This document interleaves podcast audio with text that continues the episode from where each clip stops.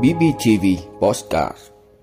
Giải quyết tốt vấn đề bảo hiểm xã hội cho người lao động, nâng cao chất lượng hiệu quả dịch vụ công trực tuyến, ban hành bộ tiêu chí về môi trường văn hóa trong lễ hội truyền thống, 7 tháng thu ngân sách từ xuất nhập khẩu hơn 211.000 tỷ đồng, khung kế hoạch thời gian năm học 2023-2024. Ethiopia tuyên bố tình trạng khẩn cấp kéo dài 6 tháng ở Amhara sau các vụ đụng độ. Đó là những thông tin sẽ có trong 5 phút tối nay, ngày 5 tháng 8 của Podcast BPTV. Mời quý vị cùng theo dõi. Giải quyết tốt vấn đề bảo hiểm xã hội cho người lao động. Thưa quý vị, bảo đảm quyền an sinh xã hội có vai trò rất quan trọng trong việc thực hiện công bằng xã hội, giúp người lao động được hưởng thụ đầy đủ các trợ cấp xã hội khi gặp rủi ro, mang đến cho họ cơ hội bình đẳng để hiện thực hóa các quyền và lợi ích chính đáng của mình. Xác định tầm quan trọng trên, đến nay tỉnh Bình Phước đã giải quyết tốt các chế độ về bảo hiểm xã hội cho người lao động khi tham gia loại hình bảo hiểm này. Hiện nay, Tổng Liên đoàn Lao động Việt Nam đang đề nghị bổ sung quy định của pháp luật về việc cơ quan bảo hiểm xã hội có quyền khởi kiện ra tòa án đối với hành vi vi phạm pháp luật của người sử dụng lao động để hạn chế tình trạng nợ động bảo hiểm xã hội hoặc doanh nghiệp trốn đóng bảo hiểm xã hội. Với chức năng nhiệm vụ của mình, cơ quan bảo hiểm xã hội cũng đã triển khai nhiều giải pháp đôn đốc số nợ động bảo hiểm xã hội, đồng thời triển khai sử dụng bảo hiểm xã hội số với tỷ lệ người lao động được cài đặt VSSID hơn 90%. Người lao động có thể tự kiểm tra quá trình đóng bảo hiểm xã hội, bảo hiểm y tế. Tính trong 6 tháng đầu năm 2023, toàn tỉnh Bình Phước đã giải quyết được trên 60.000 lượt người hưởng mới các chế độ bảo hiểm xã hội, tiếp nhận và lập danh sách chi trả cho hơn 5.500 lượt người hưởng mới bảo hiểm thất nghiệp. Tổng số chi cho bảo hiểm xã hội, bảo hiểm thất nghiệp là trên 1.000 tỷ đồng.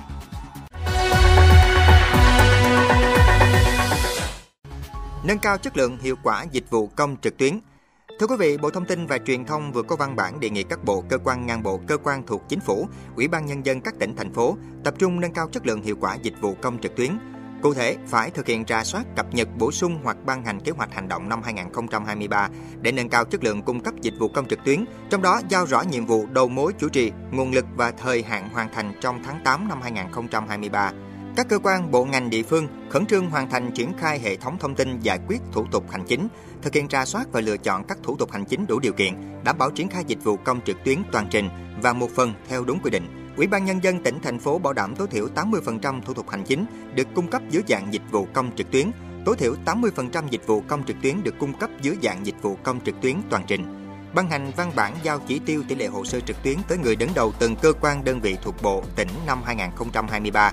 Triển khai thí điểm một số dịch vụ không tiếp nhận bản giấy, một số ngày không tiếp nhận bản giấy, xem xét có chính sách giảm phí lệ phí, giảm thời gian xử lý hồ sơ trực tuyến để khuyến khích người dân sử dụng dịch vụ công trực tuyến.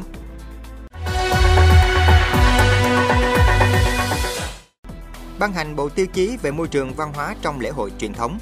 Thưa quý vị, Bộ Văn hóa, Thể thao và Du lịch vừa ký ban hành văn bản số 2068 kèm theo bộ tiêu chí về môi trường văn hóa trong lễ hội truyền thống. Theo đó, bộ tiêu chí gồm 9 nhóm tiêu chí chung, bao gồm tiêu chí về công tác quản lý nhà nước về lễ hội chặt chẽ, cơ sở vật chất, trang thiết bị được đầu tư đáp ứng yêu cầu tổ chức lễ hội, đảm bảo an ninh trật tự, an toàn xã hội, phòng chống cháy nổ, vệ sinh an toàn thực phẩm, vệ sinh môi trường, phòng chống dịch bệnh. Các hoạt động kinh doanh dịch vụ tại di tích lễ hội cam kết tuân thủ các quy định pháp luật.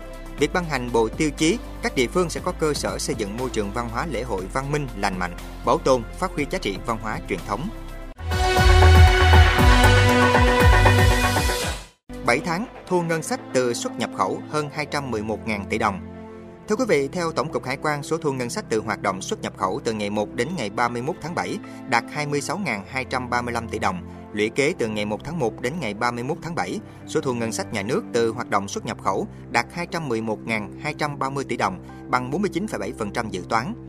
Nhằm tạo thuận lợi cho người dân, doanh nghiệp trong quá trình làm thủ tục hải quan nói riêng và hoạt động xuất nhập khẩu nói chung, đến nay 100% thủ tục hải quan cơ bản đã được tự động hóa, 100% cục hải quan, chi cục hải quan thực hiện thủ tục hải quan điện tử với 99,65% doanh nghiệp tham gia. Nhờ đó, việc khai báo, tiếp nhận, xử lý thông tin và ra quyết định thông quan được thực hiện với mức độ tự động hóa rất cao, thời gian xử lý bộ hồ sơ hải quan chỉ từ 1 đến 3 giây. Khung kế hoạch thời gian năm học 2023-2024. Thưa quý vị, Bộ Giáo dục và Đào tạo vừa ban hành khung kế hoạch thời gian năm học 2023-2024 đối với giáo dục mầm non, giáo dục phổ thông và giáo dục thường xuyên. Khung kế hoạch này áp dụng trong toàn quốc. Theo đó, ngày tựu trường sớm nhất trước 1 tuần so với ngày tổ chức khai giảng. Riêng với lớp 1, tựu trường sớm nhất trước 2 tuần so với ngày tổ chức khai giảng. Cụ thể, khung kế hoạch thời gian năm học 2023-2024, ngày khai giảng sẽ được tổ chức vào ngày 5 tháng 9 năm 2023, kết thúc học kỳ 1 trước ngày 15 tháng 1 năm 2024, hoàn thành kế hoạch giáo dục học kỳ 2 trước ngày 25 tháng 5 năm 2024 và kết thúc năm học trước ngày 31 tháng 5 năm 2024. Xét công nhận hoàn thành chương trình tiểu học và xét công nhận tốt nghiệp trung học cơ sở trước ngày 30 tháng 6 năm 2024, hoàn thành tuyển sinh các lớp đầu cấp trước ngày 31 tháng 7 năm 2024, thi tốt nghiệp trung học phổ thông và các kỳ thi cấp quốc gia theo quy định và hướng dẫn của Bộ Giáo dục và Đào tạo. Trên khung kế hoạch này, Chủ tịch Ủy ban Nhân dân tỉnh, thành phố có trách nhiệm quyết định kế hoạch thời gian năm học đối với giáo dục mầm non, giáo dục phổ thông và giáo dục thường xuyên phù hợp với thực tiễn của địa phương. Thời gian tựu trường sớm và thời gian kéo dài năm học không quá 15 ngày so với quy định trên. Ethiopia tuyên bố tình trạng khẩn cấp kéo dài 6 tháng ở Amhara sau các vụ đụng độ. Thưa quý vị, các cuộc đụng độ giữa quân đội Ethiopia và lực lượng dân quân khu vực đe dọa an ninh công cộng và đang gây ra thiệt hại kinh tế và nhân đạo nghiêm trọng ở nước này. Theo đó, Hội đồng Bộ trưởng Ethiopia đã tuyên bố tình trạng khẩn cấp ở khu vực Amhara sau khi lãnh đạo Amhara cho biết không còn khả năng ngăn chặn bạo lực gia tăng giữa lực lượng quân binh dân tộc địa phương và quân đội. Bạo lực bùng phát trên khắp khu vực Amhara vì kế hoạch gây tranh cãi nhằm thu nạp lực lượng an ninh khu vực vào quân đội quốc gia. Năm 2022, chính quyền Ethiopia đã nỗ lực tiêu diệt lực lượng dân quân ở Amhara, còn được gọi là Fano. Fano và các lực lượng an ninh khu vực đóng vai trò hàng đầu trong cuộc nội chiến kéo dài 2 năm với vùng Tigray, lân cận và nổi tiếng với người Amhara. Nhưng chính phủ Ethiopia coi họ là mối đe dọa đối với trật tự hiến pháp. Lần gần đây nhất Ethiopia tuyên bố tình trạng khẩn cấp là vào tháng 11 năm 2021 ở đỉnh điểm của cuộc xung đột với Tigray.